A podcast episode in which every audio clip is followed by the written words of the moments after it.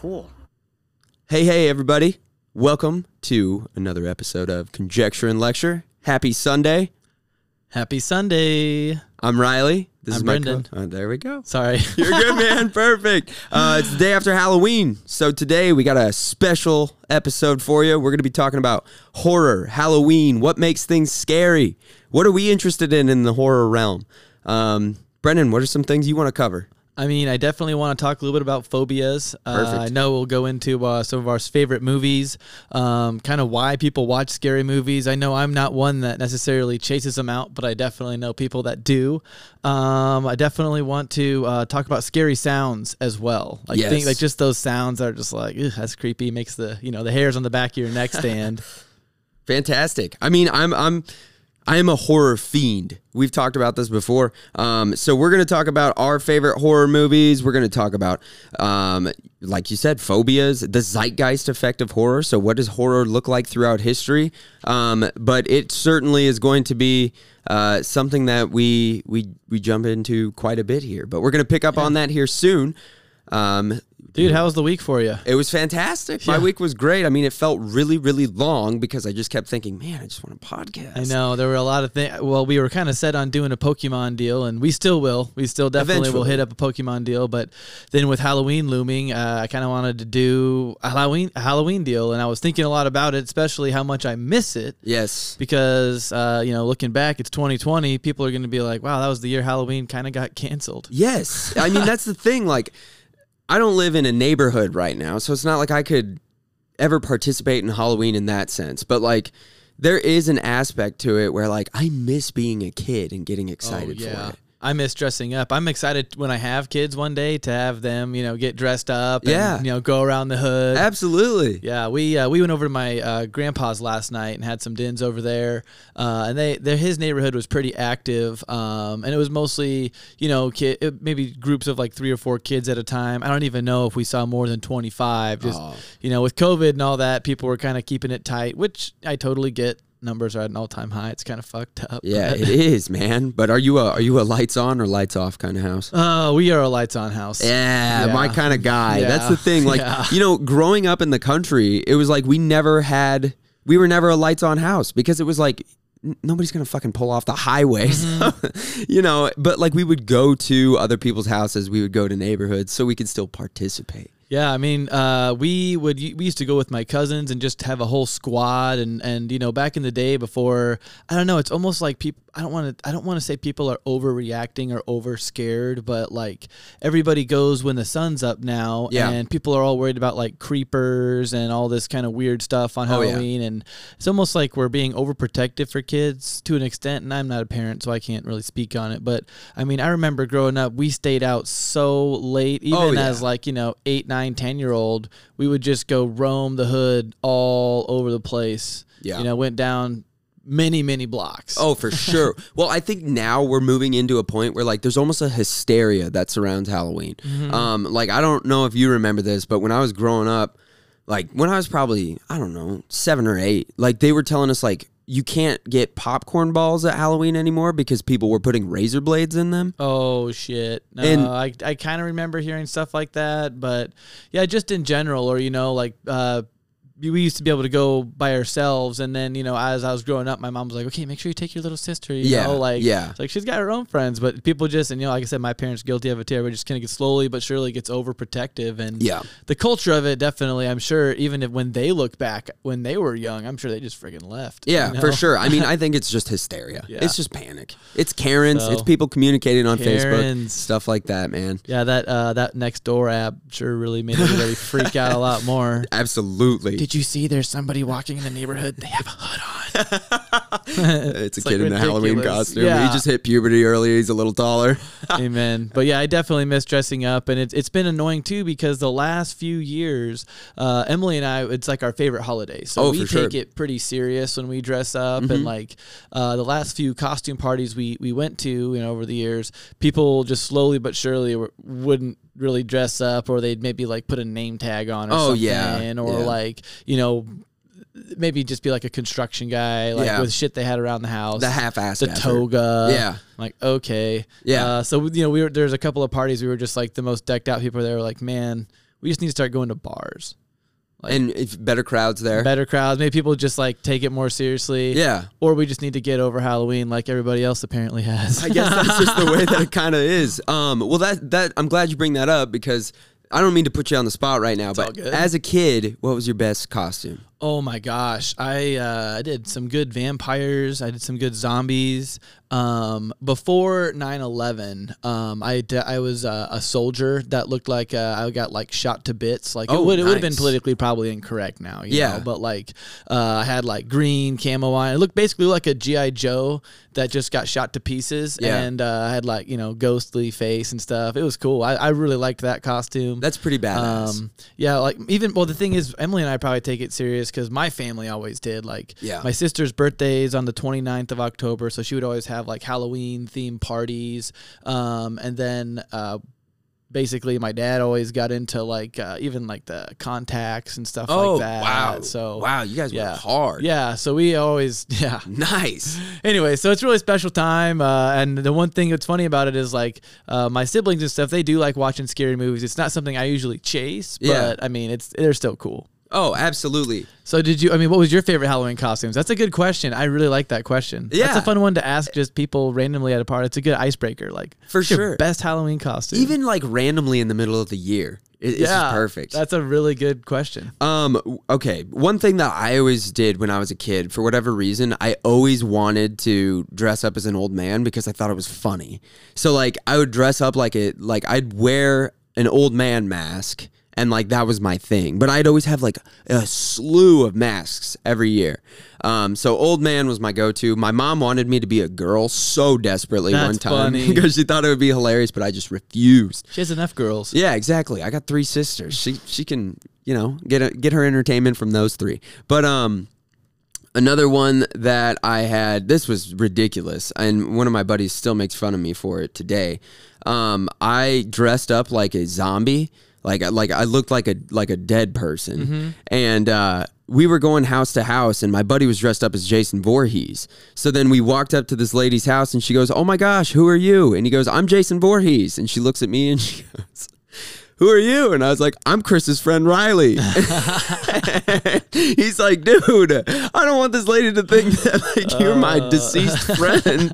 And like I didn't Oh, just that's say, pretty like- good. Yeah, like it was just so random. But yeah, that was that was probably my my best one. I was I was a ninja a lot. I was a Ninja, samurai. okay. Yeah. One time I was a frost ninja. I had like this giant ice like sword thing, and I broke it over my neighbor's head because I hated the kid. Nice. Yeah, it was always really dark stuff. Um, and ever since Emily and I have been dating, we've always done couples costumes. Oh, like, nice. We've always just had really fun time doing that. Uh, so we did pirate and mermaid one year, and that was really fun. Um, one time we did. Uh, I was it was zombie, cowboy, and Indian. Oh, Zombie, nice. excuse me, zombie, cowboy, and Indian. So we were both like looked like we you know rose from the grave. That's but uh, awesome. that was the cowboy, and she was Native American. And then um, damn, oh, Batman and Poison Ivy. That Oh, was a really fun cool. one. That's a good one. Um, so yeah, we've had a handful of, of good ones, and like I said, no, we haven't really done it the last couple of years because I, I don't know. It just seems like everybody else isn't. Yeah, and the vid killed it this year. The vid, dude, and it's funny because I didn't even think of uh, Halloween really being canceled, and then one of my students was like, I said, "What are you guys doing this weekend?" And he goes, "Well, we can't really do anything because Halloween's effectively been canceled." Yeah, was like, essentially, yeah. Wow, I guess you're right. So, t- how about haunted houses? Were you ever a haunted house fan? Big time, especially in middle school. That was like kind of the thing to do because Yep. there's a lot of them around Omaha. There's Yeah. like a handful of different joints. There's like um, there's Scary Acres. There's one I think it's like Bloodshine or Blood something. I don't know. It's at like 120th and Giles. Um, Mystery Manor. Um, there's one that like, I think it's um, uh, Mangelsens or Nobbies. They turned that into a, a scary place. But anyways, we used to go all the time as as kids, and yeah, it was a great time. I like the feeling of, of being scared. and Yeah, there's like an know. anticipation behind it. Yep. Yeah, I'm a big, big, big like haunted attraction Mm-hmm. fan. It's just I've always liked it. I don't know why. The best ones we've ever went to though were at Worlds of Fun. They have this thing called Hallow Weekends, and dude, they turn the amusement park at nighttime into a gigantic like haunted amusement park. No way. And yeah, like the employees go around in costumes, and it's it's beautiful weather because it's fall, Right. Um, and the the haunted houses are a Hollywood production, like haunted houses. They are amazing. Wow. Yeah. Well, if that doesn't get canceled next year, Yeah, well, I'm sure. I'm. s- I think people still went. Um, I think people were still there this year. that is awesome. Um, just probably had to do masks and stuff like that. Uh, I will say, growing up in middle school too, it was really funny uh, to go with like a middle school posse because like the girls would always be like latching on to the guys, and as a middle school guy, I'm like, all right, oh yeah. yep. Oh my gosh. I yeah. Like when the guys would come out with the chainsaw, I'm like, yeah, yeah, do that. oh man, that's so true, man. Oh well, I'm I'm glad like we share a mutual love for Halloween. oh my I think, gosh, for sure. I know. I'm like I said, I'm excited to have kids when we can actually maybe get into it again. Um, and the one thing I noticed though over the years. Halloween candy has gotten so expensive. It is Oh my gosh, absurd. yeah. I wanted to get some just to have some. And Yeah. It's like 15 bucks for like 200 pieces. What is this? Yeah, it's ridiculous. That makes me think of when I was a kid. Um, you know, like what was your favorite candy to get as a kid? Ooh, um, dang, that was that was a good question, and uh, it's hard to answer because I am not picky at all. Me neither. The only kind of candy I honestly don't like are junior mints.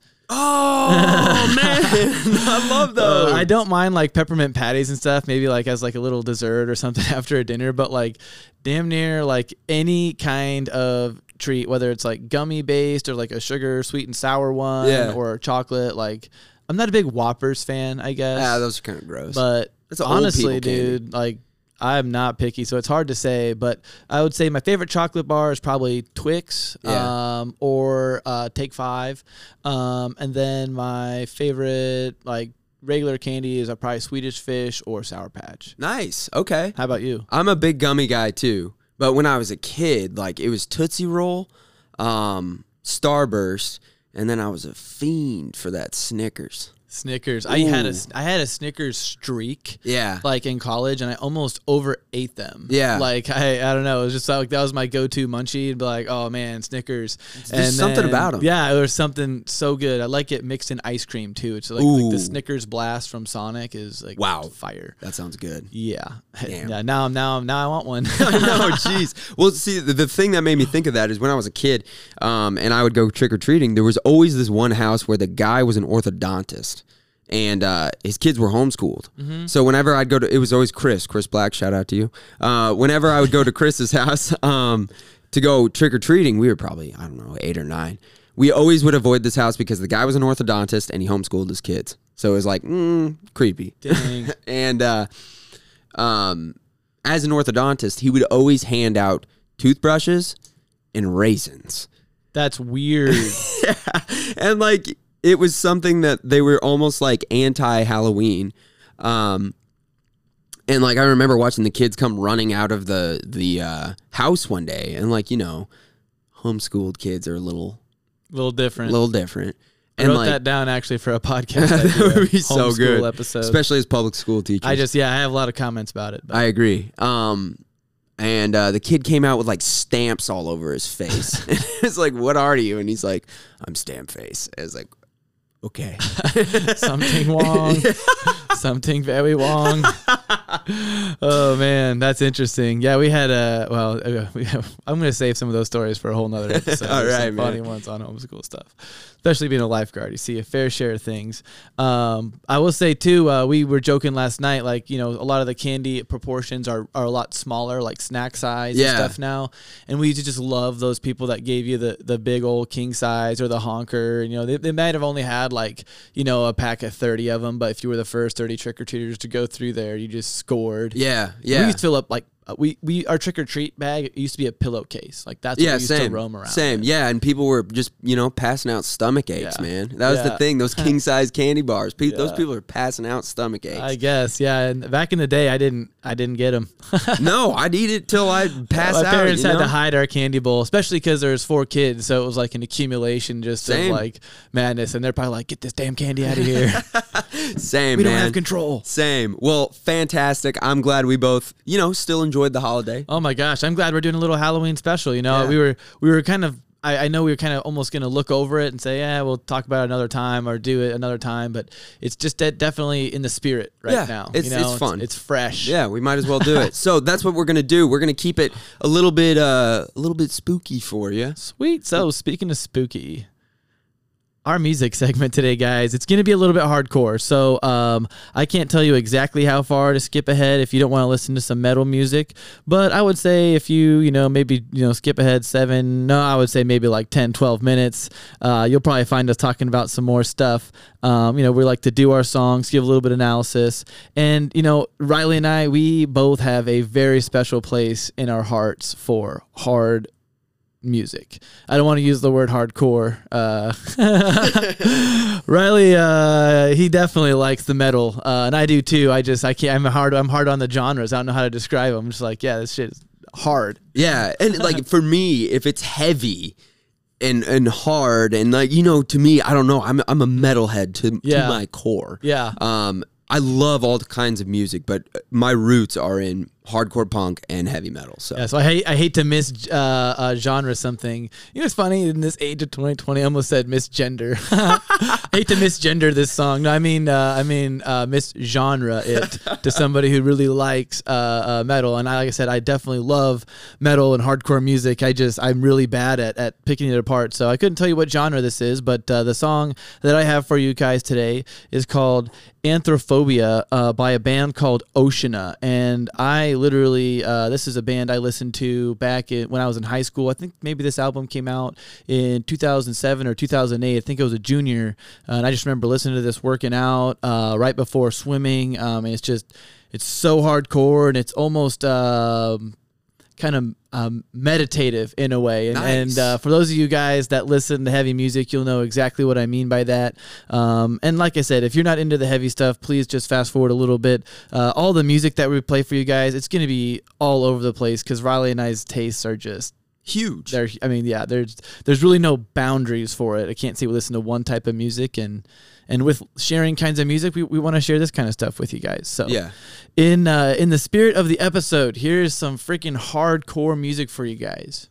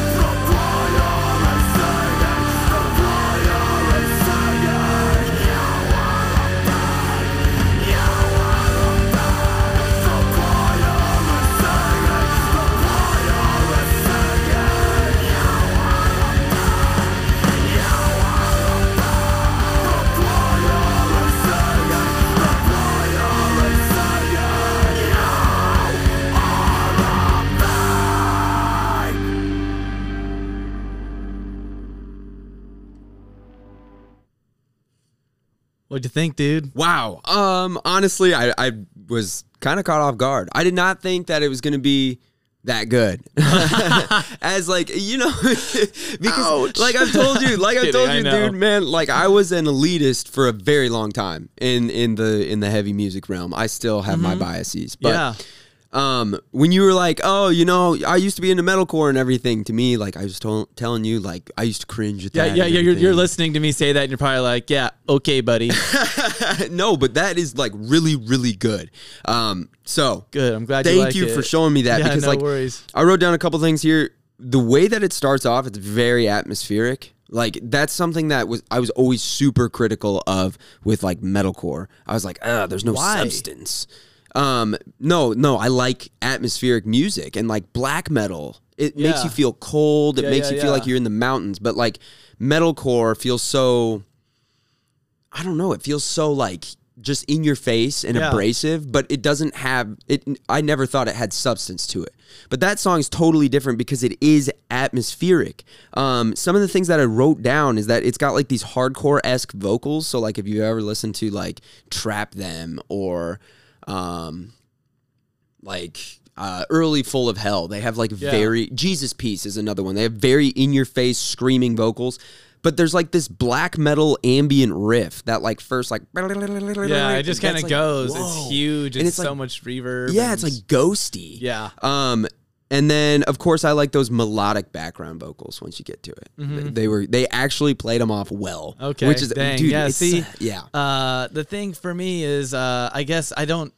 All the metal I listen to isn't necessarily metal core, um, or it, sort of all screaming all the time. Right. But it definitely has, I think, all the same elements, just in a different way. But I think also part of that, uh, a lot of the first guys I got into were like Underoath and um, Blindside and like Dance Gavin Dance and. Um, oh man, Alesana, like some of those, there's a lot more like singing right away. And then I progressively got more into the harder stuff. Yeah. Until I was like, okay, and now I like this. And so it was definitely baby steps for me into it. But I also didn't have like a, a shepherd or anybody to like show me the way. Yeah. I just found like, I mean, my dad listened to pretty heavy music, but I just found some of the screamo stuff in like seventh, eighth grade. A lot of it's from following Warp Tour. Because I was Oh, super Vans, into, yeah. you know, like Sum 41, Yeah. Blink 182. And then I even also like, you know, like Disturbed and Linkin Park and stuff like that in middle school, even Trapt. Mm-hmm. Yep. Um, uh, so I kind of just did more digging, you know, and just found this whole hardcore scene. And I Yeah. was like, yes. It's like yeah, it definitely and like at that age, it strikes a chord with you. oh my gosh. The angst. Yeah, big time. the amount of angst. Big time. Well, that was the thing too. Like, I did have somebody to show me the ropes. Like, my cousin Kyle was like, from the beginning, as I told you, was like always like, this is the music you should listen to. Started me on the Misfits, started me on Motorhead. All of the heavy stuff from like the 70s and 80s was like my calling. And it was a baptism by fire. Like, I remember when I was a kid, I would listen to some of the songs that he would play me. And like my stomach would drop because I'd be like, oh, this doesn't feel right. Like, this feels like these people are screaming, they're talking about the devil, and like I would get scared. And then I started to ease my way into it, and I was like, it just consumed me. Well, heavy music causes a dissonance. Yes, definitely. It's like it's because it's because it's in your face. Uh, it it there's something about the um harshness of it. Yeah. That like a lot of people they don't like to be screamed at or they don't like Yeah. guitars to just sound so edgy or the drums to be so fast paced and in your face. it's abrasive. Yeah. Yeah. So it's one of those things where at the end of the day, I think uh, there's just something different about it. definitely. Uh, that it, it it takes a different mentality yeah, to for listen sure. to it, even and to even want to care about it. And to seek it out. What did your parents think about uh, metal when you first listened to it, or did your dad, or I guess maybe your sisters like it? Um, no, not at all. Yeah. Um, my parents, you know, not into heavy music. My most of my family members aren't into heavy music. My wife doesn't like heavy music. Mm-hmm. Um, but just like the the way that something struck with me. Yeah. And like I just was never able to really get away from it. And like, you know, you do kind of feel like almost like an outcast because growing up, it's probably one of the genres where like most people don't listen to it. Mm-hmm. Um, because it is so abrasive. In some senses, it can be repulsive. Yeah, and the thing is, is that the guys I grew up with uh, in the swimming world, they all loved heavy music. Really? Yes. So like all of my friends, like that's also what we got into it together is like my three best friends from like basically Millard West swim team and then also like other guys from club swimming. We just all started to get into super heavy music because of the state of my like the the, the emotional state that it can put you in before a race is like next to absolutely nothing. Like and so just and i mean back in the day people used to wear headphones behind the blocks. I don't see it as much anymore. I think people are worried about honestly their headphones getting stolen. Yeah. um I mean, it's, it, which which is shitty, you know. Right. But like back in, I mean, even if you watch the Olympics, you'll see people go out there with headphones.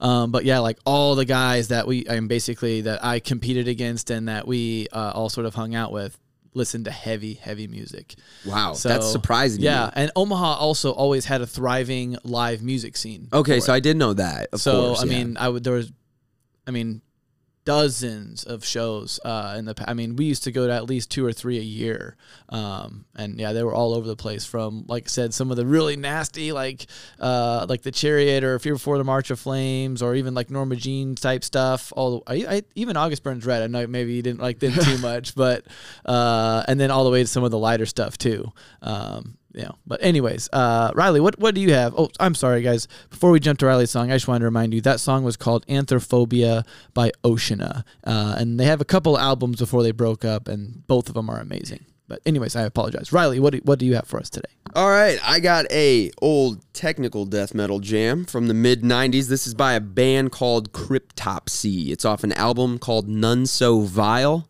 Tell Um, us. Oh, I was gonna say, tell us about Cryptopsy. Cryptopsy is a Canadian technical name. death metal band. Um, they are they are super heavy. Like they're like they're insanely talented, but like their lyrics are disgusting. Their shows are disgusting. Their lead vocalist calls himself Lord Worm. Um, and like they are they're blasphemic. They are like everything is so guttural. But the thing that I want you to listen to, um, especially if you're new to heavier music, the the vocals are very in your face. They're deep, they're guttural. But look past the vocals. Listen to the bassist. The man plays with four fingers. That's crazy. Picking the bass with four fingers is insane. Dang, dude. Yeah, the pinky. I mean, that takes some serious development and Big coordination. time. Yeah. So the bass is phenomenal. The guitar work is great. And the drums, the outro with the drums, there are some fills in there that you just, you'll recognize them when you hear them. It's about in the last minute. So this is Slit Your Guts. And then, uh, how old is it?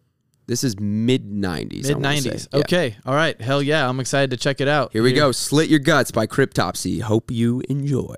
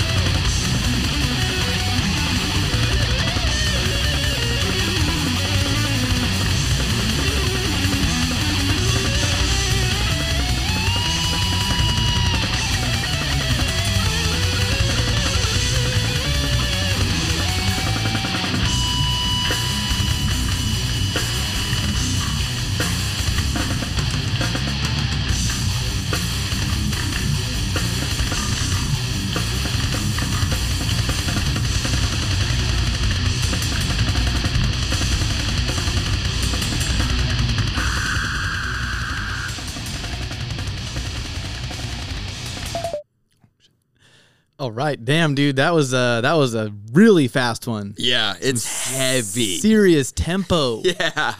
Like I don't from my musician's standpoint, like all the music I make is literally between like 60 and like 112 be sometimes 114 is like pushing it for me Right. Yeah. uh, and I just I, that's kind of where I, I sit in there. But Yeah. all the heavy music I listen to is is still pretty fast.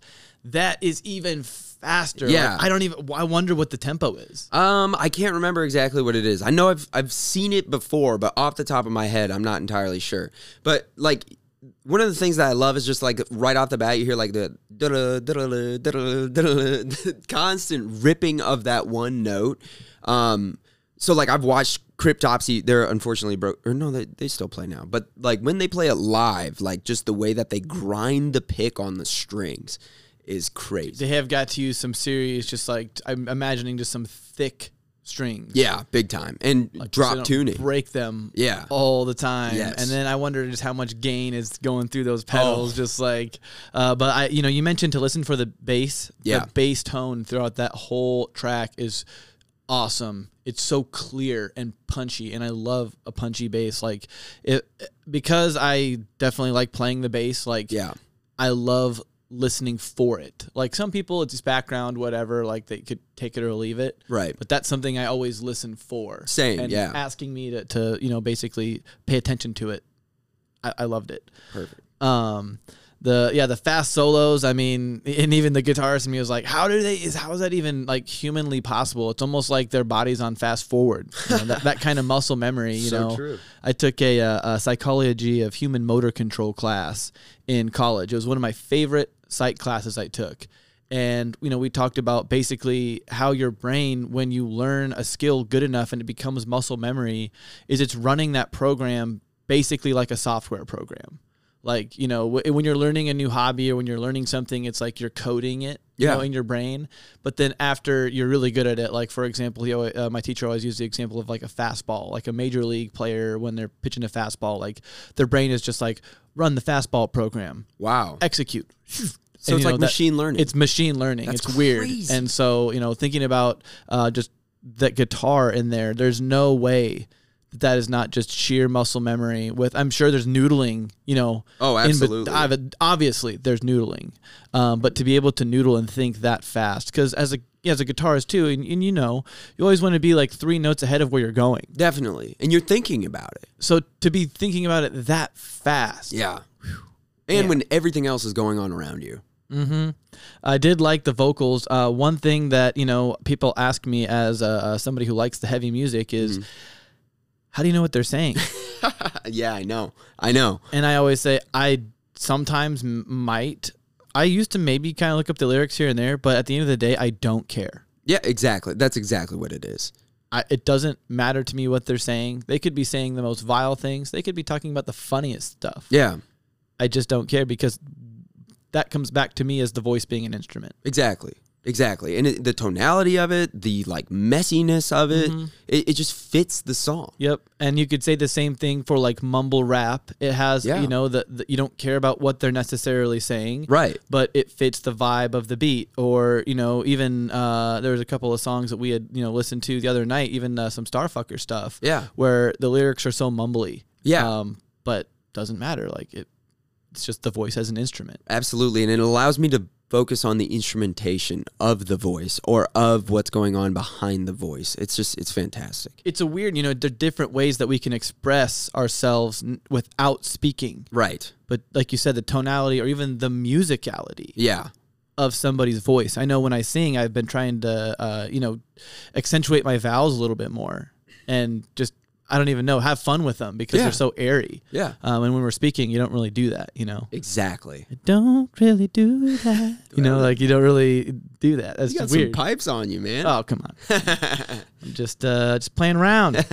um okay, so you know, now that we have played our music, I think before we jump to our joke segment, we'll, we'll get there in a second, but it just kind of goes hand in hand is, you know, some people don't like metal because they think it sounds scary Yeah. or like spooky or deathly. It makes your and- palms sweat. yeah. You know, it raises your heart rate. And I don't really know. Where, I mean, maybe because the artwork and stuff that comes with it, where Yeah. all that connotation comes from. And it is dark, and people do dress in dark clothing, all black, and you know there are gauges and tattoos and piercings. But I don't really know how like the connotation got so scary. Yeah, I'm not sure. Um, I am one who wears black on black frequently, but um, I think Every Friday. Yeah, yeah, honestly, I think a lot of people, if they get nervous about it or anything, I think you would find that if you were to go to like a metal record store, those are some of the nicest people you could possibly Mm-hmm. meet. They're fantastic.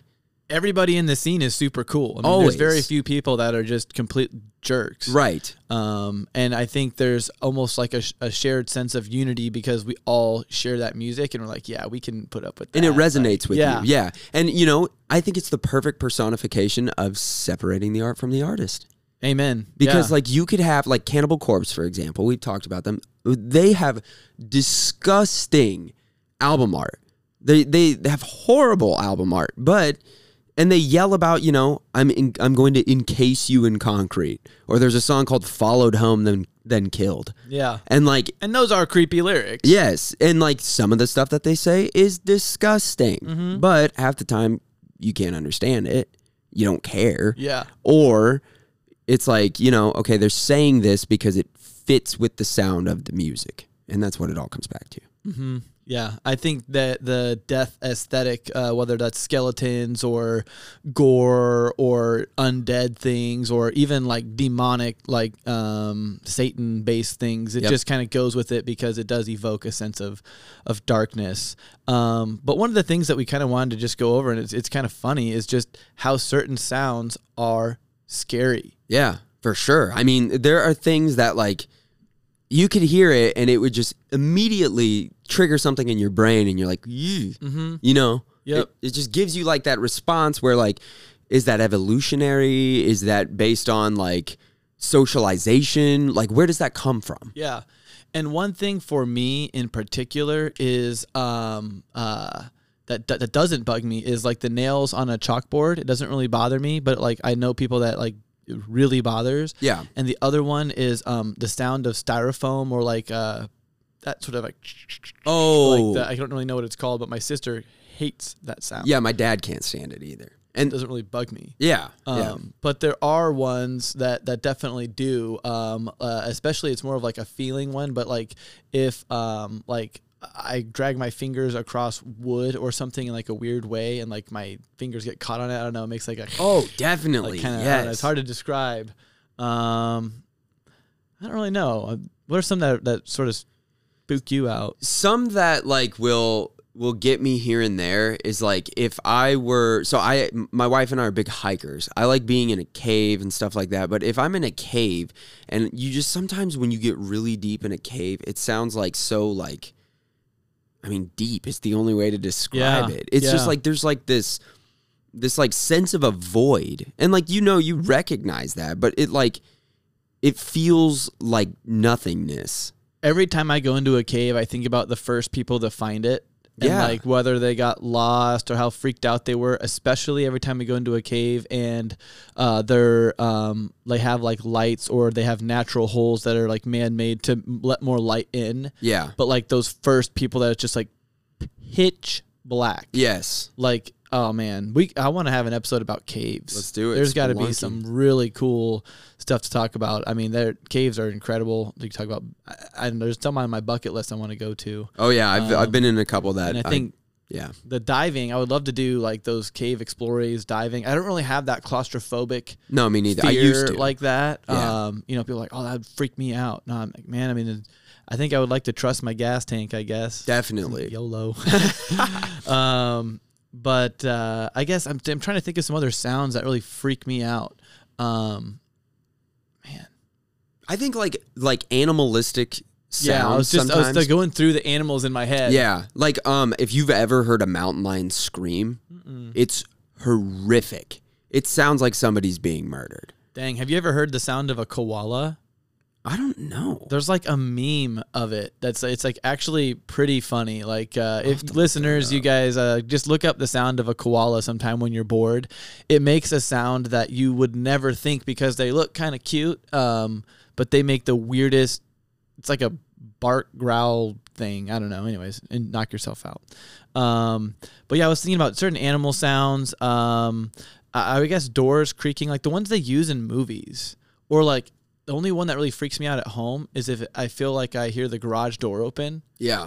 even though like like a phantom thing. I don't know. Yeah. I, I mean, It's it's. like, wait, did the garage door open? Somebody here? I think it just triggers a response. Yep. Um, like I mean, whenever we're at work and I'm sitting in my office, even a knock at my door, I'm like, whoop. You know, it Mm-hmm. just it wa- like wakes me up. Maybe I don't know what it is, but sometimes it'll just like get my heart going. Yeah. I wouldn't say I'm scared of it, but it definitely triggers a response. Yeah, some people say like my dad would definitely describe me sometimes as being jumpy. Yeah. but I just feel like I'm kind of on edge. Like Yeah. you know, I just I don't want to say I have my guard up, but you, you know, you don't want to have it down at the wrong time. I Hey man, guess. you ready for anything? Yeah, I don't know. Like, I, yeah, I'll definitely like try to poke me. I'm like, hey man, like, get out of here.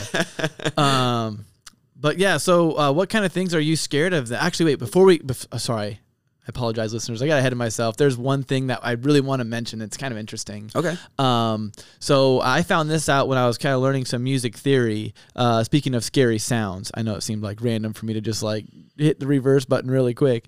Um, but the church, uh, basically in the Middle Ages, they banned uh, what's called an augmented fourth, and they banned it because the the it sounded so scary.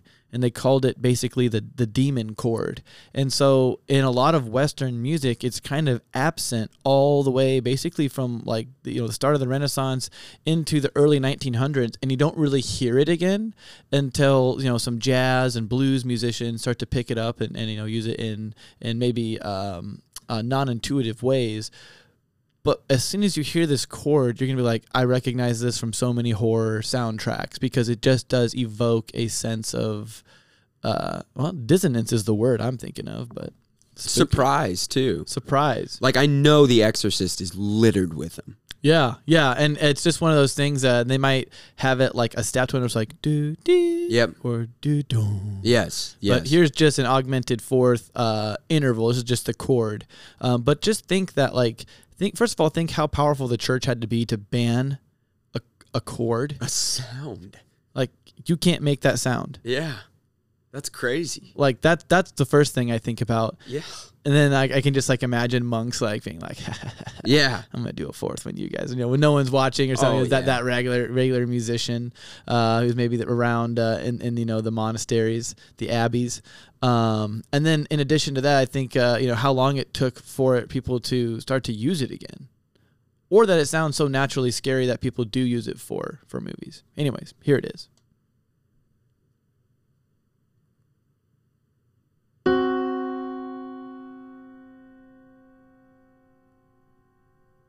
Do it one more time.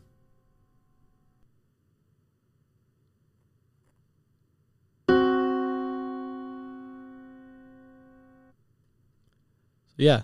I mean, that elicits a response from me, even. Like, you hear that and you're like, whoa, like that is something that's like, oh man, is something going to pop out at me? Or, Yeah, like if you hear that on like uh in a you know really big synth sound or even like if it's a guitar or sometimes they use like those really high pitched ones. Like thinking about like the Goosebumps show, it's like dun, Yeah. like you know right yeah, like right before somebody either pops out or like when somebody's walking in the dark Oh or my there's gosh, just so yes. many times or even a, yeah, a scene a scene change, excuse me. Yeah. It's so simple, but it, it definitely evokes emotion. So that's something that I think is really, really interesting. So yeah, scary sounds. Um, there's a lot of them, and for whatever reason, it makes us freak out. Um, so let's talk about phobias, and then we'll go to some jokes for you guys. Um, so phobias are a weird thing. I don't know, Riley. I know you looked up kind of what they were exactly. What what did you have? Yeah, I've got a definition. It's a irrational or extreme fear or anxiety of something. Okay. So, I mean, typically the, the word in, in the realm of psychology, the word that they focus on is irrational or extreme. So, like when somebody's like, "Oh, you know, I'm I have a phobia of heights." It's like, okay, they may make you uncomfortable, but do you like genuinely fear for your life? Because that would be extreme. Yeah, that would be irrational. Right. yeah. So that would be a phobia. But if you're like, uh, you know, they just make me uncomfortable. It's like, uh, I don't know if that's really a phobia. Okay. Yeah, I think everybody has some. Some people have a lot. Some people are scared of a lot of things or freaked out about a lot of things. Yeah. Uh, and some people just you know have a few. Um, this is one of my favorite questions to ask students, and it's a it's a fun question. Uh, you know, you and I both really don't like small talk. I mean, hell, that's why we have a podcast. Exactly. Um, so it's it's a question that you can kind of ask your friends, and it, it leads to a whole bunch of, of interesting conversations. And I don't know. I mean, there's definitely some common ones. You know, uh, spiders always come up, snakes. Um, you know, rodents, Clowns. clowns is a big one. Uh, you said you looked up why that was, or you had heard because that I didn't. I don't really. I, I'm not scared of clowns, but like I have family members that are scared of them, and that one comes up all the time. Students Yeah. are always like, "I'm freaked out by clowns." Yeah. Yeah. I mean, it's called coulrophobia. So when I was a kid, I was horrified of clowns. Really? Yeah. Now it has, it's totally died out for me. Um, but the reason that we fear clowns is something we'll get into later on, Uncanny Valley. But um, basically, it's it's the fact that this is a a entity or a being that's wearing a fixed expression all the time.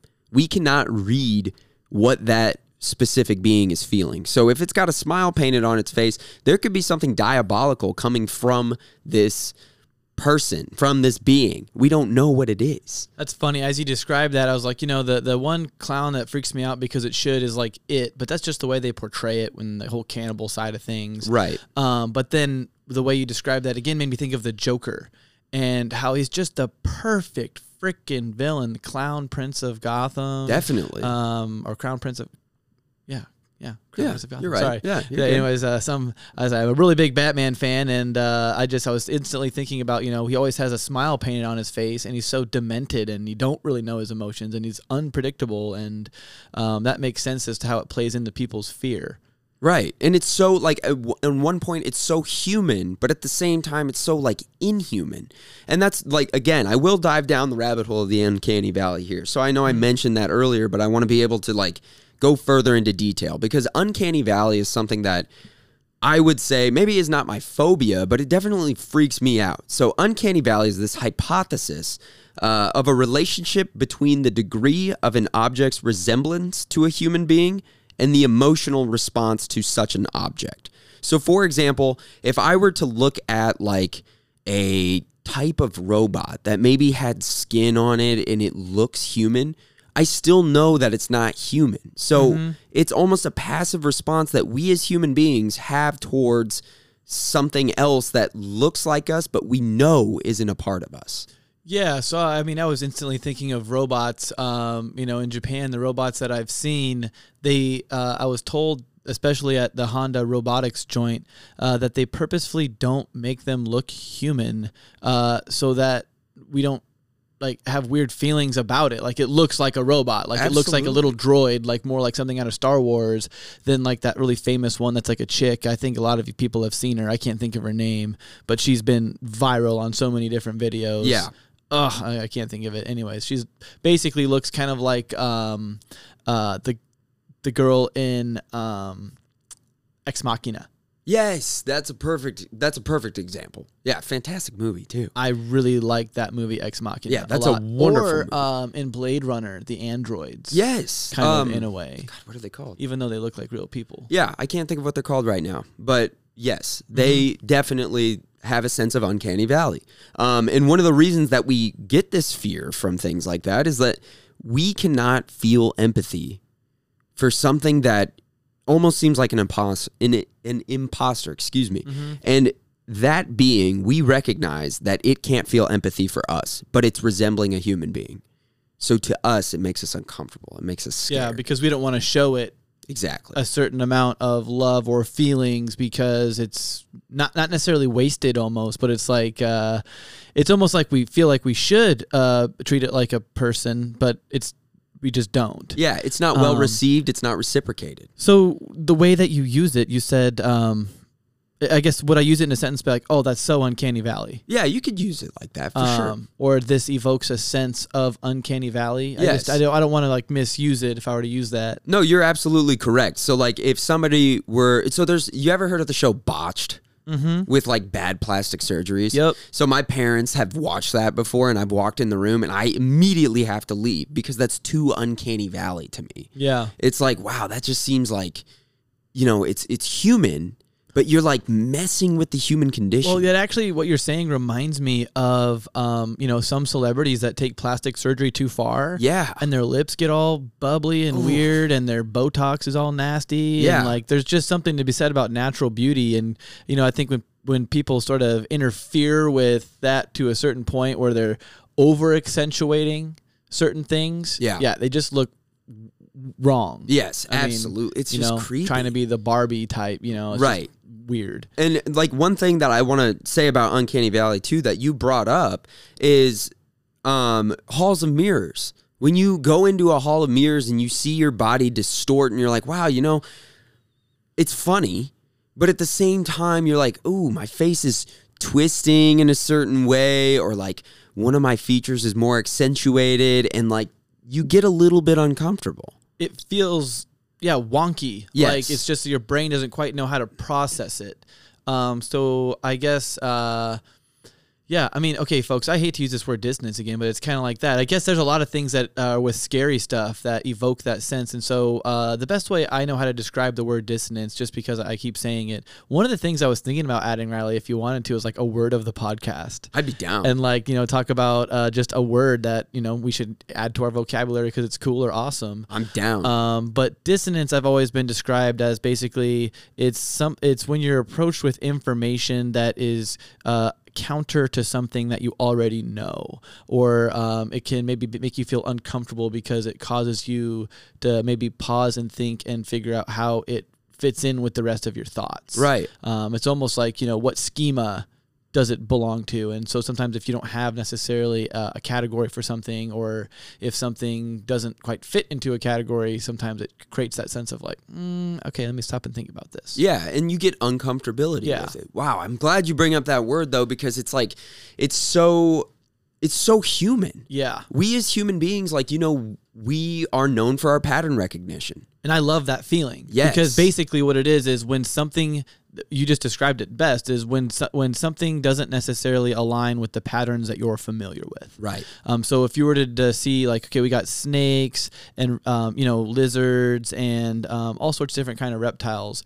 But if you were to describe, if we were to just find a new species, we that didn't look like a snake or a lizard, but it was classified as a reptile, we'd have to like that would be cognitive dissonance. We have Yes. to find a way to make it, you know, a new file for that. Absolutely. Um, and so I, I guess I always heard about it, uh, you know, even going to, to ed school and stuff in, in pedagogical terms, they always be like, you know, you want to create that cognitive dissonance, ask those tough questions and make kids think about something because, Absolutely. the, you know, if you think about the way we live our life, it's a pattern, dude. Like Yeah. rinse, wash, repeat every day. Yeah. And so if you can be thought provoking, if you can cause that dissonance, it's good. So anyways, I apologize for overusing that word. I need, this is kind of why I want to bring some synonyms on here. You know? Yeah, I think it's fantastic. That's an excellent idea. Um, well, now that we've talked about the uncanny valley, and hopefully some of our listeners out there are interested in this phenomena because it's something that's so bizarre, but it's something every human being can feel because it is a personification of dissonance. I would definitely like to talk about it more, especially because, um, you know, with the age of sex robots and stuff like that, um, it's really messing with people's psychology. I know there's uh been a couple of people on Rogan's podcast that have talked about it, and something I, I'm really curious about because you know we don't treat people the same and it will affect people's relationships and you know i'm already i already think dating in the 21st century is hard enough and when we throw in freaking sex robots in the mix it's gonna be weird Exactly. you know, prostitution's illegal, but hey, have sex with a freaking droid. I know, and it's very strange and weird. I'm glad you say all that too because we will have an episode on AI, machine learning, um, stuff like that. You know, we're going to get further into uh, our development of ad- advanced technology, essentially. yeah, that that that'd be a big conjecture side, but uh, something that I want to research. You know, Yes. So that's a, a really fun. Stay tuned. Um, so you know, as far as uh, more phobias go, so you would say that um, un- the sense of uncanny valley is a phobia of yours, or something that you think about. Uh, Yeah, I would almost say so because it does get this like strange illicit response from me. Like I I instantly will get nervous if Okay. I'm around something like that. Like Yeah. I used to have a fear of dolls. yeah, Because they look so human. but I mean that's kind of died out now. Well, and it's funny because even the robot in Japan that didn't look very uh, human, it literally looked like a little C3PO kind of droid. His name's ASIMO.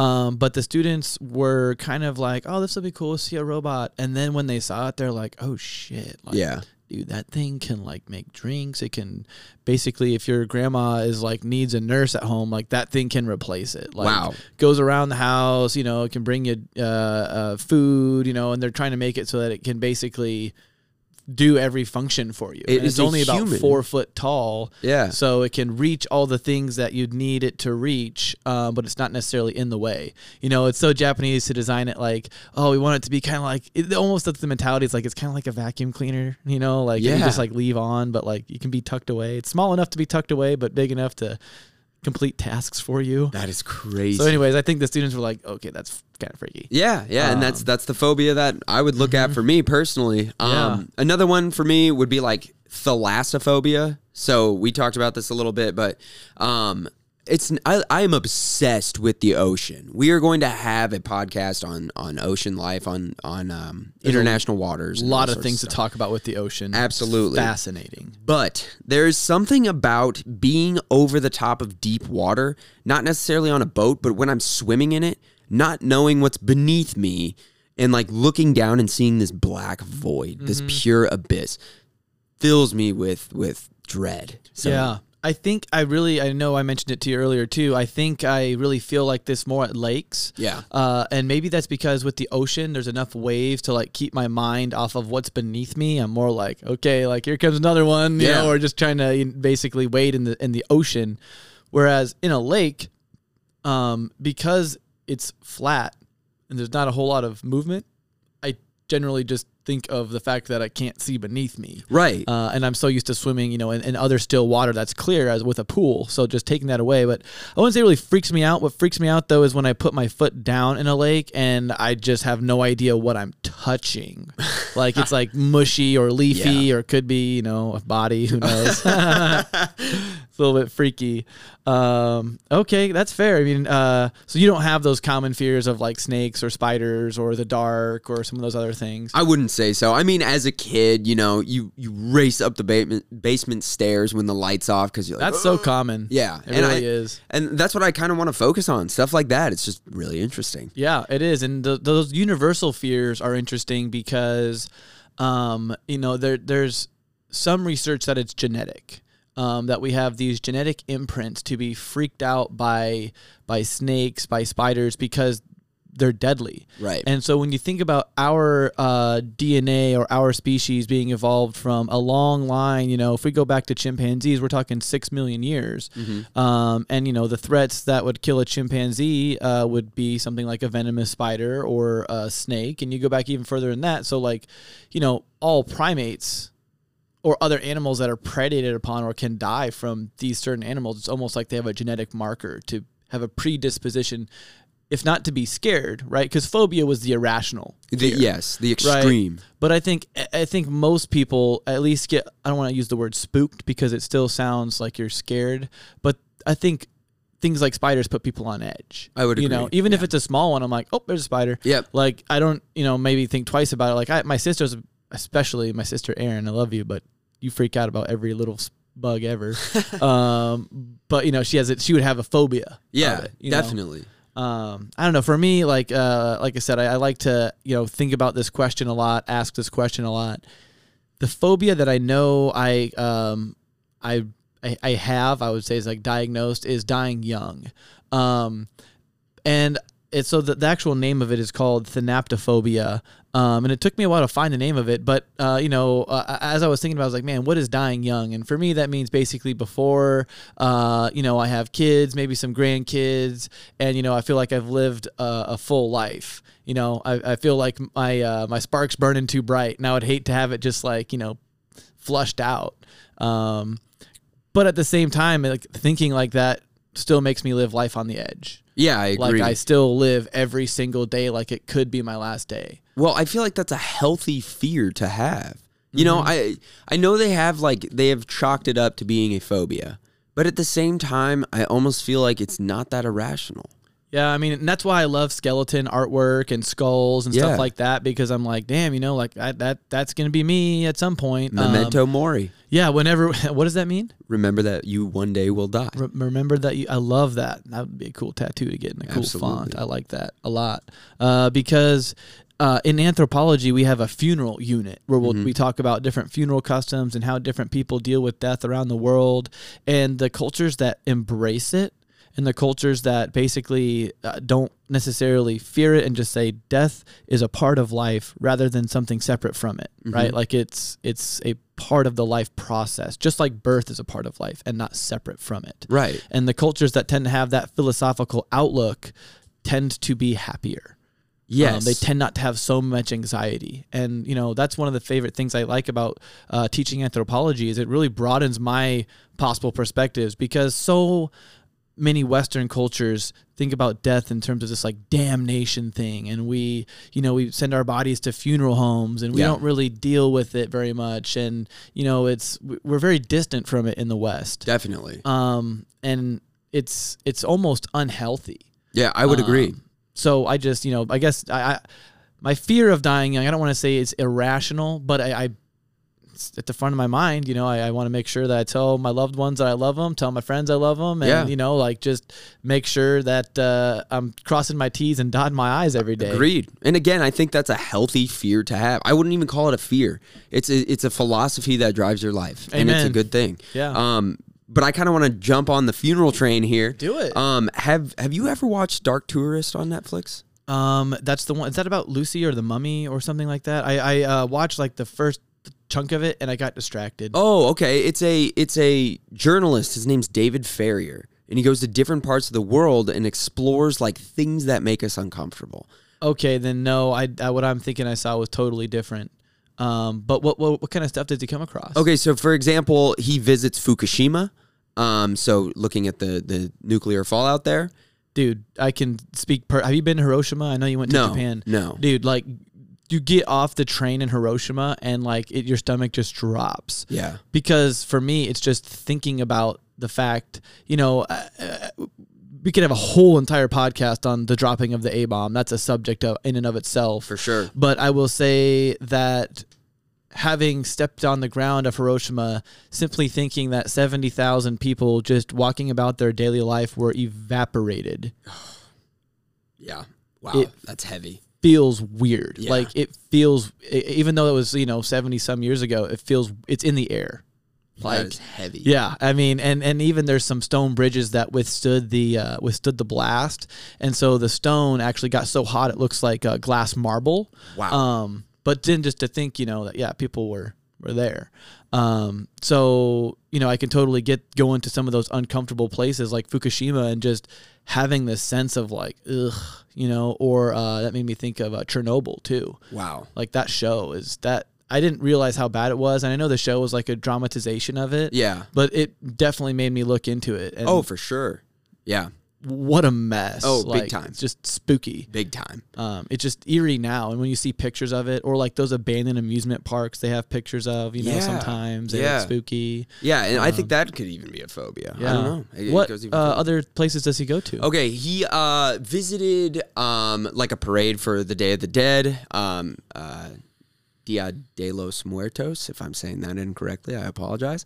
Um, he also visits like a um, a culture that's centered around voodoo in Africa. He visits a um, area of I believe it's Nepal and looks at their death rituals. So they will keep corpses around for 30 years after they're dead and they'll preserve them and their family members will go visit them every day and they'll give them gifts and it's it's it's beautiful. Yeah, there's a, a cult, or uh, excuse me, I didn't mean to call them a cult. I respect these people as a culture, but anyways, there is a culture in um, uh, Indonesia, and they're called the Torajans, and they also uh, live with their dead for a significant amount of time after they've died. That might be it. and, um, okay, I say the, I the wealthy folks, uh, basically, it, you're, you can show your wealth based off of almost how uh, you know how quickly you can send your your you know loved one on. So the poorer folks have to wait because uh, what they believe is that you have to sacrifice a water buffalo, uh, and the water buffalo is basically the carrier of the soul. Yeah. And so um, after the family has this ritual, they sacrifice the water buffalo, then they're able to bury that person. But they still revisit them after years and like change their clothes and stuff after they've been de- decayed. Um, and I mean that it, it, there's definitely some funny uh, pictures uh, uh, of these people standing next to their fa- family members, and they're just they look like dust. You know, they're basically all dusty and Yeah. decayed. And you know, one of my favorite pictures is uh, they actually put sunglasses on one of them. Um, it looks hilarious. Uh, Wow. and, you know, no no judgment. It's what they do, but it's it's you know from my perspective, it's funny because like I said, we're so distant from death. It Yeah. almost it almost makes me laugh. Like, man, I can't imagine like you know burying or digging up my great grandpa. After how, however long he's been in the ground, Yeah, changing his clothes. Yeah. That's I mean it's so strange because to us something like that would freak us out. Yeah. Mm-hmm. Like like you just said with your great grandpa. If you were like, "Oh my god, like if I were to dig up my great grandpa, I would freak out." Yeah, it'd be weird. Yeah. Uh, in Madagascar, they do that too. It's called uh, raising of the bones. Wow. And uh, every five years, uh, the the patriarch of the families they go to the family mausoleum. Uh, everybody in the family generally is buried in the same mausoleum, um, and they're they're really small. Yeah. I mean, they, I mean they they wrap the bodies real tight and kind of you know it's almost like a little hut. Um, but every five years they go change their robes and then they just celebrate the memories of the people that they were. Um, and it's it's, almo- it's almost like a family reunion centered around ancestors. So you, everybody that's still alive goes to the family mausoleum. They party, they drink, they you know change the dead's robes, uh, and then they just hang out. But it's almost like a, a way to get together. Yeah, kinda it's like cool. a, it's like a party. yeah, That's fascinating. yeah. Um, well, that is awesome. I mean, I think that's something that I would recommend to anybody. Dark Tourist on Netflix. It's fantastic. David Mm-hmm. I gotta watch that. I'm gonna write that down. Yeah, I, I would recommend it to anyone. I mean, just the way that like we can take a look at other cultures and it really challenges us because it really forces us to analyze our own fears. Yeah, it's on my recommended list. I and There you that's that's I know I like I know I've seen it and I I even can imagine um the the movie uh artwork for it. Yeah, definitely. Um let's see here. So it's a couple other things. Well, I got I got Um, one I could bring up right okay, off from yeah, that. go for it. okay. it. Well, you know, we've talked about cultural fear now. Yes. So like looking at ways in which, you know, you know, human beings tend to be afraid of death or something like that. Um, but I want to talk about what is the most universally human fear? What are we all afraid of? We talked about snakes, spiders. People, you know, some people get that extreme response from them. Mm-hmm. Other people don't necessarily get that. So, what is the thing that you think? I'm just asking you personally. It doesn't have to be scientifically Yeah. informed or anything. What, what do you think most human beings would fear?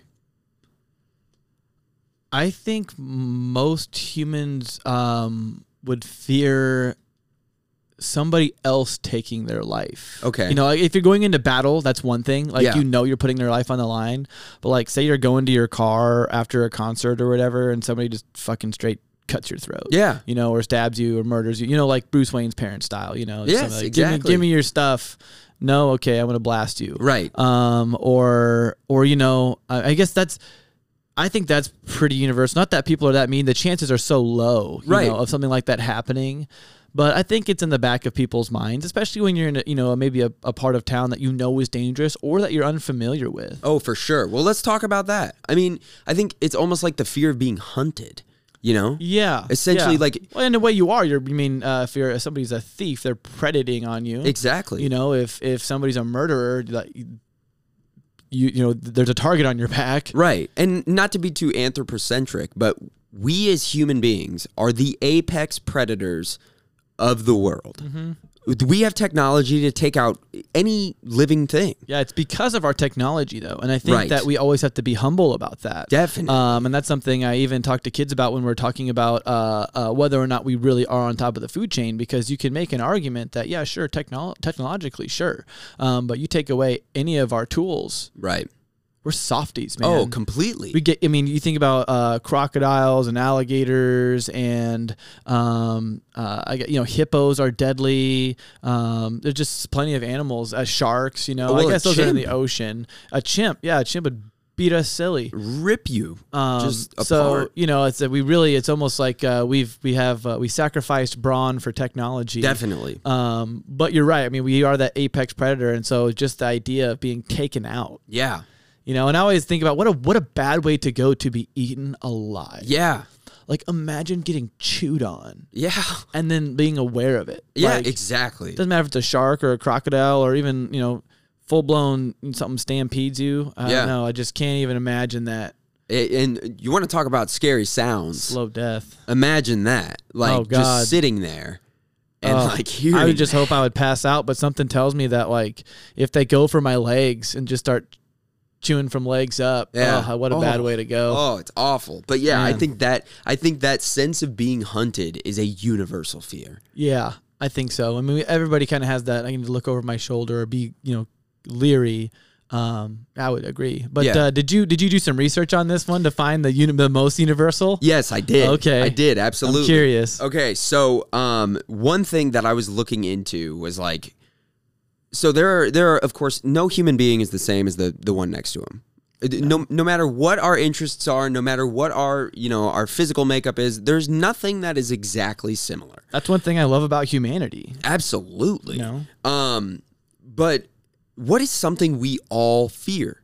What is it like death? You could say, oh, we all fear death, but some cultures embrace death. They say, like, okay, you know what? I've got this life to live, but if I were to die now, eventually I will be reborn. Eventually I will pass on to another life, something like that. So, what is something that we all look to to be scared of? The thing that I found was that all human beings, regardless of your physical limitations, your um, cognitive limitations, anything. You could have a physical disability, an intellectual disability. You could have um, a certain culture that you're focused on. We are all essentially afraid of suffocation, the absence of air, because it's slow. It uh, it's something that's such a human thing that is just taken from you almost instantaneously. Yeah, as you're sitting there telling me that, I'm like, yeah, yeah, maybe. And I'm sure some of our listeners are going to be like, yeah, do I have a, a fear of being suffocated? But then the longer you think about it, like, you know, it's probably not something we think about all the time. Right. You know, but if you think about just lack of air, it's Yeah. almost like it, it almost makes your brain go, whoa, dude, don't go there. Yeah, and, and everybody can can experience it.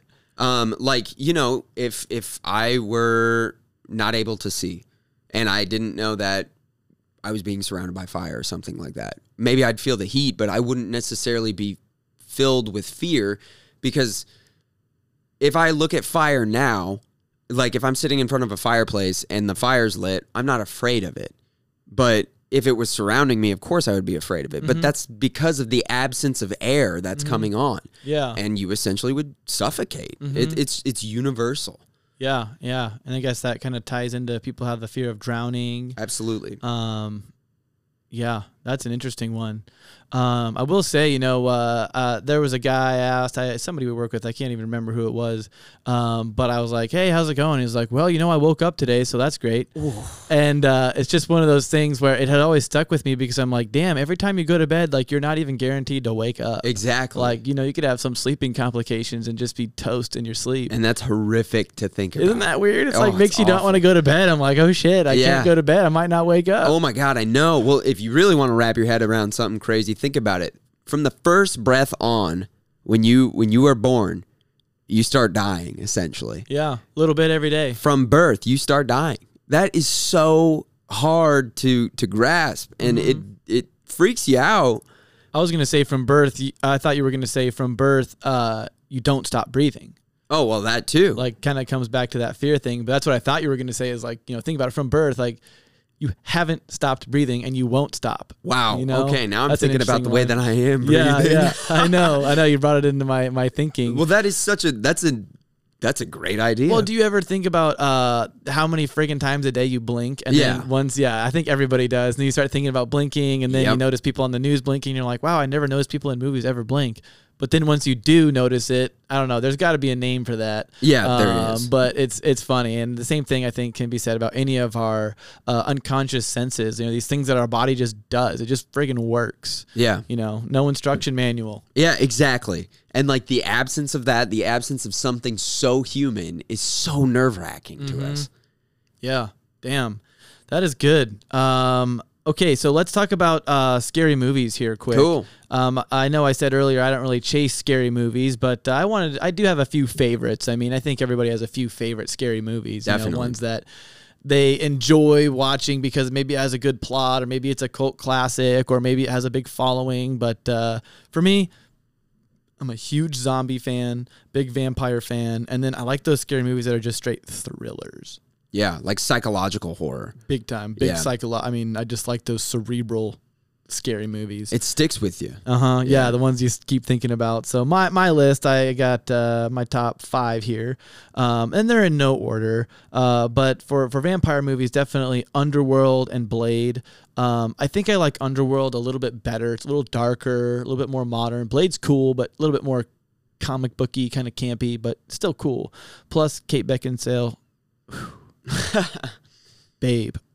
Um, and then we have 30 Days of Night on there, um, which is another good kind of vampire one. It's cool. Uh, I think that one actually is based off of a Frank Miller comic, if I remember right, but I, I could be wrong. This is just conjecture, but I'm pretty sure it does have a, a graphic novel backing from it.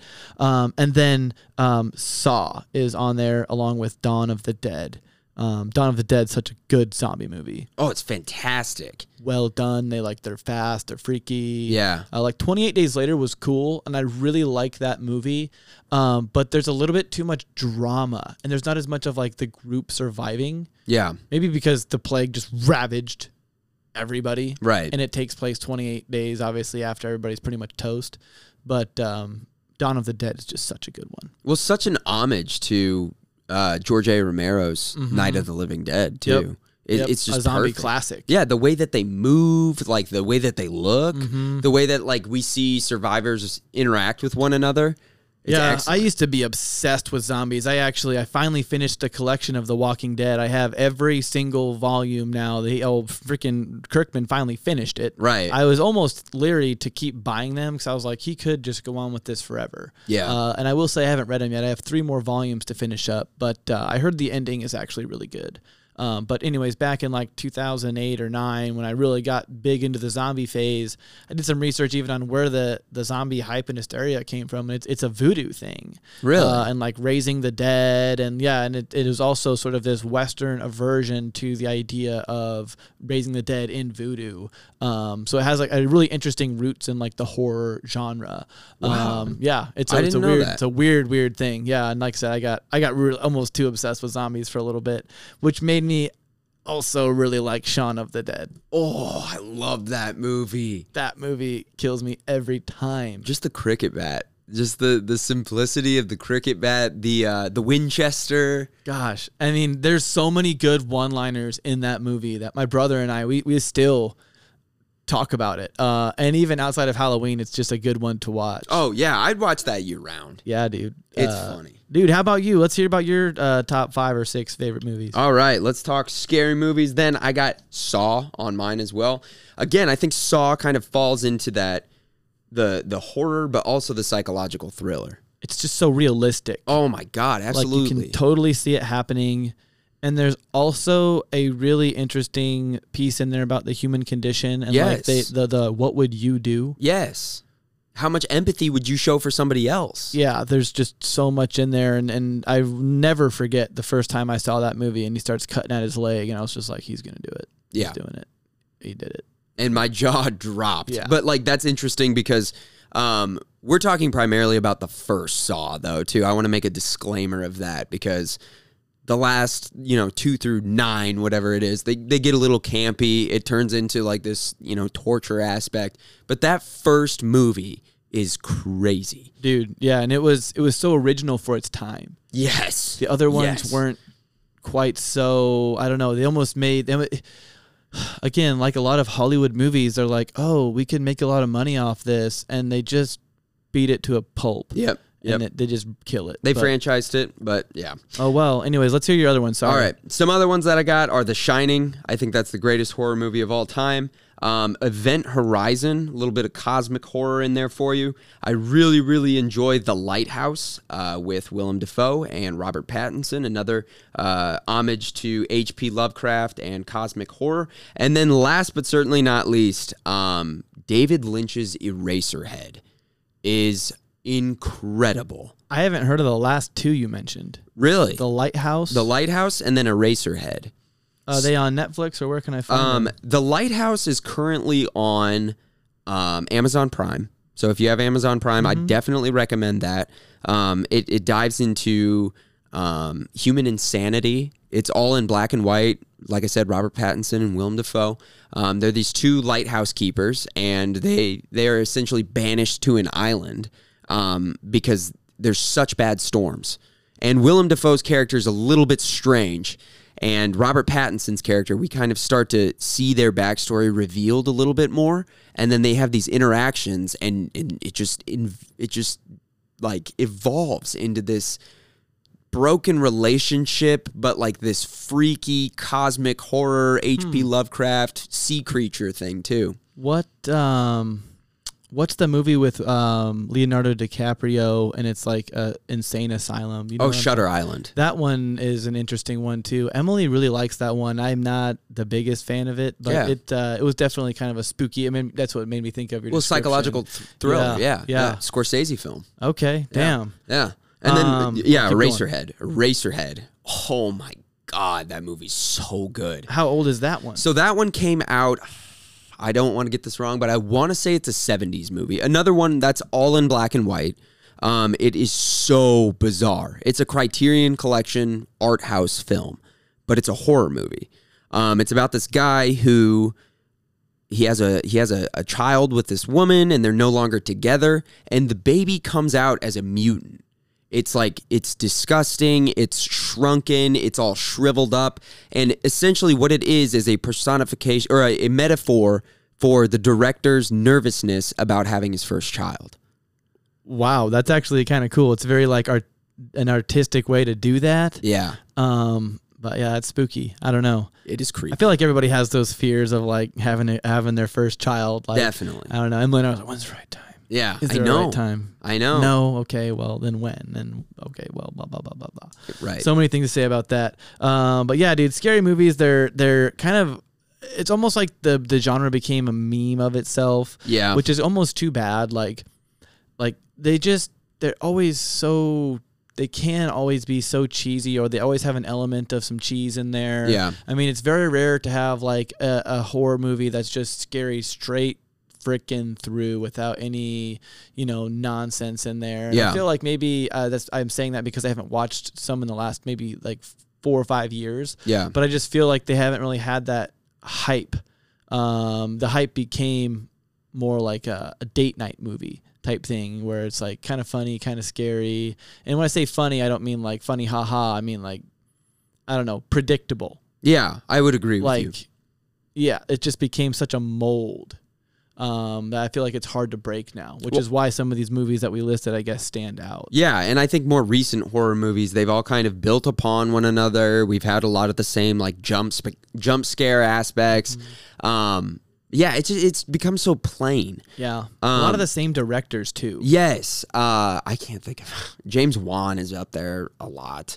Um, but one thing that I, I wanted to mention because I don't want to dog on recent movies too bad. no i don't and i don't even mean to yeah i just like it's one of those things where uh, maybe like i said because i haven't seen them Yeah. uh, as much but and maybe it's because things like netflix and hulu or whatever they always just have like the b-list movies Yeah. you know they generally don't have like the blockbuster you know horror Exactly. so that Well, could be too to bring that up then um so we we talked about our top scary movies so i did a little bit of back research and i was thinking about like what makes a scary movie like how do we determine what is quote unquote the scariest movie so i found a study i cannot remember where it was done from i should have wrote that down but i It's can't all right. It's conjecture, folks. exactly exactly um but i found Take a his word for it. yeah, I found a study on uh, some university website where they took a bunch of people, I believe it was 50 participants, and they had them watch 500 hours of scary movies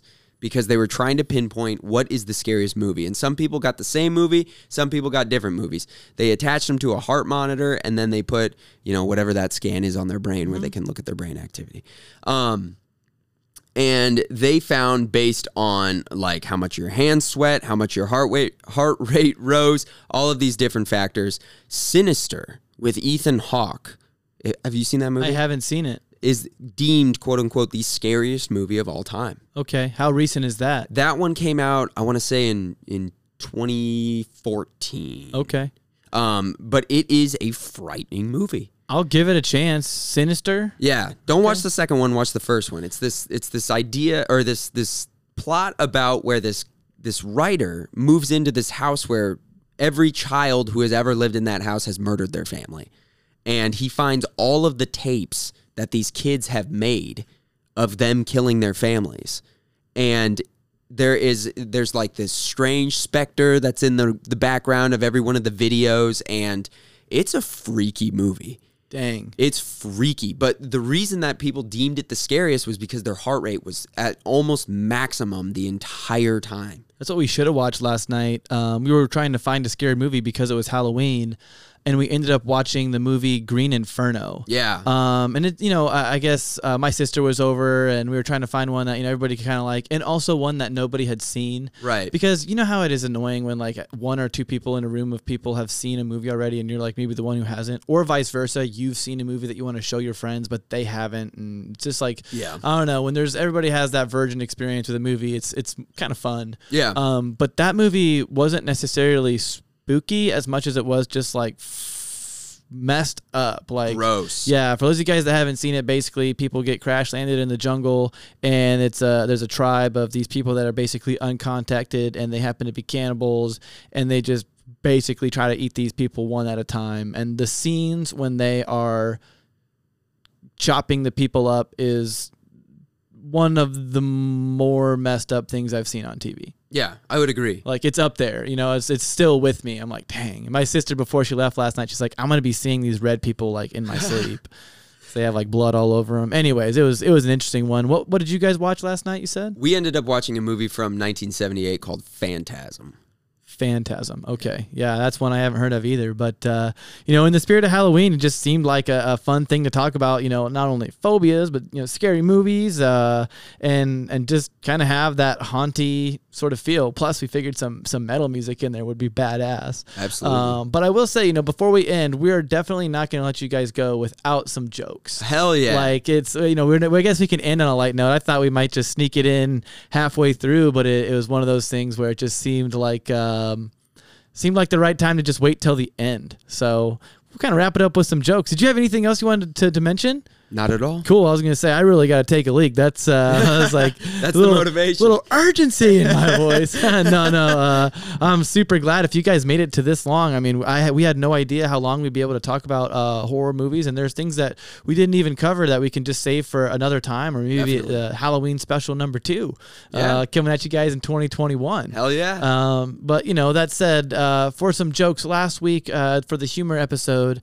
I had said that I hadn't really heard that many jokes about um, white people in general, um, and so I did some digging. You know, it's uh, it's one of those things where maybe I just uh, it's because I don't listen to comedians that that's kind of their subject matter, or maybe there just aren't that many. But I found that there's a whole community uh, of people that make fun of, of white people, which is absolutely funny. so. I have some for you guys. Uh, a lot of these are from like blogs like Twitter and Tumblr and like Instagrams and stuff called Shit White People Do or Shit White People Say or White Folk Be Like This.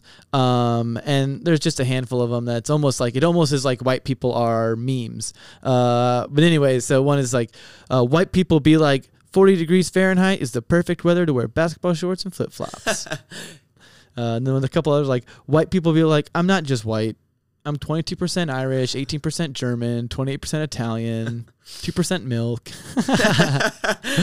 uh, white people redo high fives, and the first one wasn't good enough, which I, I definitely sometimes do that. Yep. I like to have a nice crisp high five um, when taking a group photo, saying, "Let's do a silly one." um, saying, or, or sorry, responding to, "How's it going with?" Oh, you know, another day in paradise. Uh, but then, anyway, so those, like I said, some just some funnier white people ones. But I do have a couple other uh, uh, funny ones. Um, Riley, what does a canoe and American beer have in common? what? They're both really fucking close to water. And that was one uh, from Germans. I know I had looked at like I wanted to hear what other people had said about America or how they make fun of Americans. A lot of them were on like our health system or our economy or our presidents, but uh, that one I, I kind of like just poking fun at some some American that beer, and you know it's they're not wrong. That's why we got the craft stuff coming up. Uh, my last one for you guys. I got a dirty joke. I really like this one. Um, Riley, what do a pizza delivery guy and a gynecologist have in common? I don't know what. They can both smell it, but they can't eat it. God, I love that.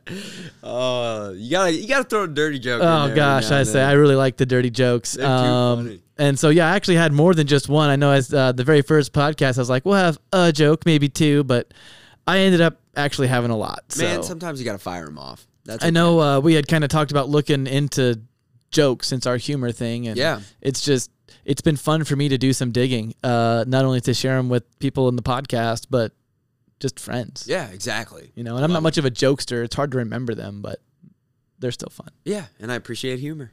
Do you got any for us this week at all, dude? Absolutely. I got some that can kind of piggyback off your Green Inferno experience. Okay. So, my first one Brendan, what happened to the cannibal who showed up late to dinner? Um, food was cold. They gave him the cold shoulder. Oh dang! All That's a good one. He missed out.